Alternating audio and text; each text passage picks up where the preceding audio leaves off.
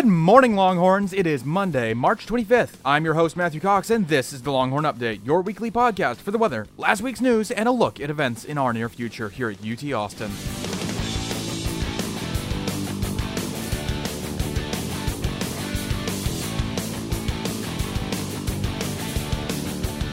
Here on campus, we are looking at a rather sporadic week. Showers expected Tuesday to Thursday, leaving temperatures much cooler for the rest of the week, with lows in the 50s and highs reaching the 80s. First, on Tuesday, student government launched a fundraising initiative for the class of 2018 Senior Gift by asking each senior to donate $20.18 to either interpersonal violence peer support, a student emergency services food pantry, or to a Longhorn silhouette structure. Any student that does this will receive a commemorative pin. The goal is $120,000 with Fenves in the flesh, matching up to 50,000 in his own money. According to the student government, this will be the first time since 1924 that the student body came together for such a donation. Though, listeners with a keen interest in our campus's history will remember that in the 90s, the student body pulled together nearly $500,000 over the course of four years to put up that fine statue of Dr. Martin Luther King by the SAC, but I digress. Also on Tuesday, the bill to rename the College of Liberal Arts, aka COLA, to the College of Conservative Arts and the College of Liberal Arts, aka Coca Cola, was shot down in the Legislative Assembly 14 to 11. While the bill aimed to promote political inclusivity on campus, opponents of the bill said that the bill does not really encourage actual solutions to creating political dialogue, and may also be irrelevant if the college gets renamed after a donor anyway. Tower Fellows program is now accepting applications. The program intends to provide people with an opportunity to immerse themselves in university life and to take advantage of the instructional facilities and resources that the university has. Applicants are expected to have 20 to 30 years of professional experience, meaning that this is a chance for some old dogs to learn some new tricks. After the stress that was the Student Government Executive Alliance election 2018, or as I like to call it, the I thought I had until November to deal with this political nonsense like this, why did it follow me to college? I just wanted to learn, and now I feel too deeply involved with campus politics to treat it like an institution of knowledge instead of an institution of backstabbing 2018. If you want more details, go listen to the special I put out last week. Suffice it to say, Colton and Mehraz won with a decisive 2,000 vote lead in the biggest election on record. Later that same Thursday, the Senate of College Councils introduced Senate Resolution 1719 in support of an email list to faculty led study abroad professors, reminding them to review syllabi for possible curriculum flags to make earning those pesky things a bit easier for you guys doing study abroad programs. On Saturday, students from local high schools and from the university as well participated in the March for Our Lives, a march on the Capitol by activists seeking gun reform. It lasted for many hours as they stood in protest outside the building. Guest speakers include alumni Mayor Steve Adler and Matthew McConaughey, as well as future Longhorn and Parkland survivor Jack Hamowitz. Future Democratic gubernatorial candidate Andrew White was also seen talking to his fellow citizens at the march. As many of you may know, this last weekend was Roundup, a weekend of parties and fun the likes of which the university only sees once a year.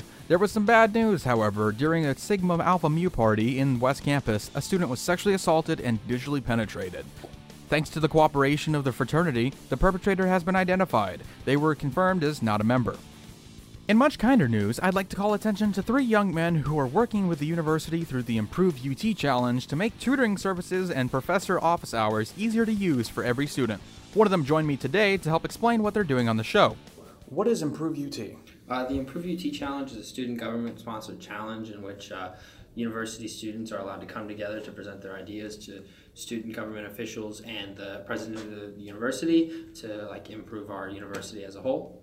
All right, what did you do for it? Uh, our project idea was to implement a new integrated website that uh, takes all of the different tutoring services that our university has and consolidates them into one area.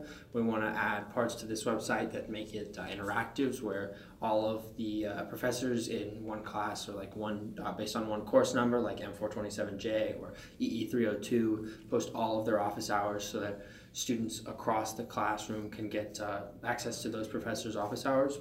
And then on top of that, we want to add an area in which students can pose their study groups to their own class so that students within the same unique number can meet uh, to study for the same classes exams.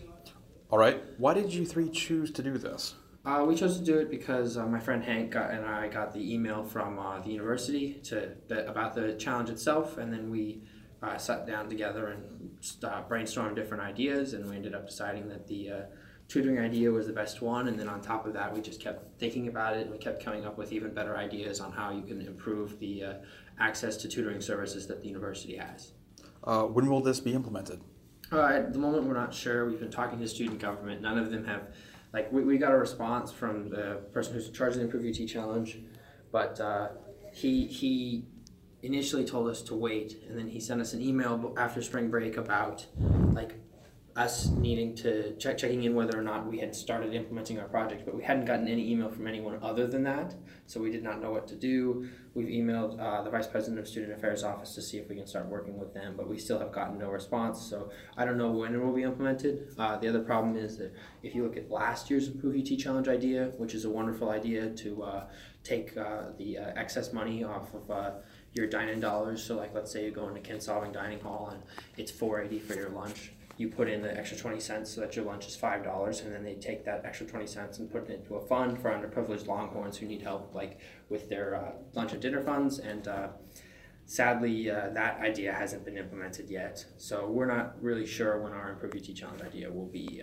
implemented by the student government that was jeffrey marshall you just heard he hank davis and nate love are our longhorns of the week Two final notes. First, as you would have heard in our election update, we now have a website. Please feel free to check us out at longhornupdate.com. Second, I am very sorry that I haven't been including upcoming events in a while. We're in the process of redoing what events we announce so that we can get the ones that you guys would be most interested in.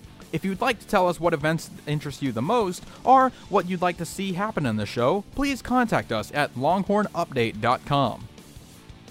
That's it for this week. I've been Matthew Cox reminding y'all to maybe drink less alcohol next time. See you next week, right here on the Longhorn Update.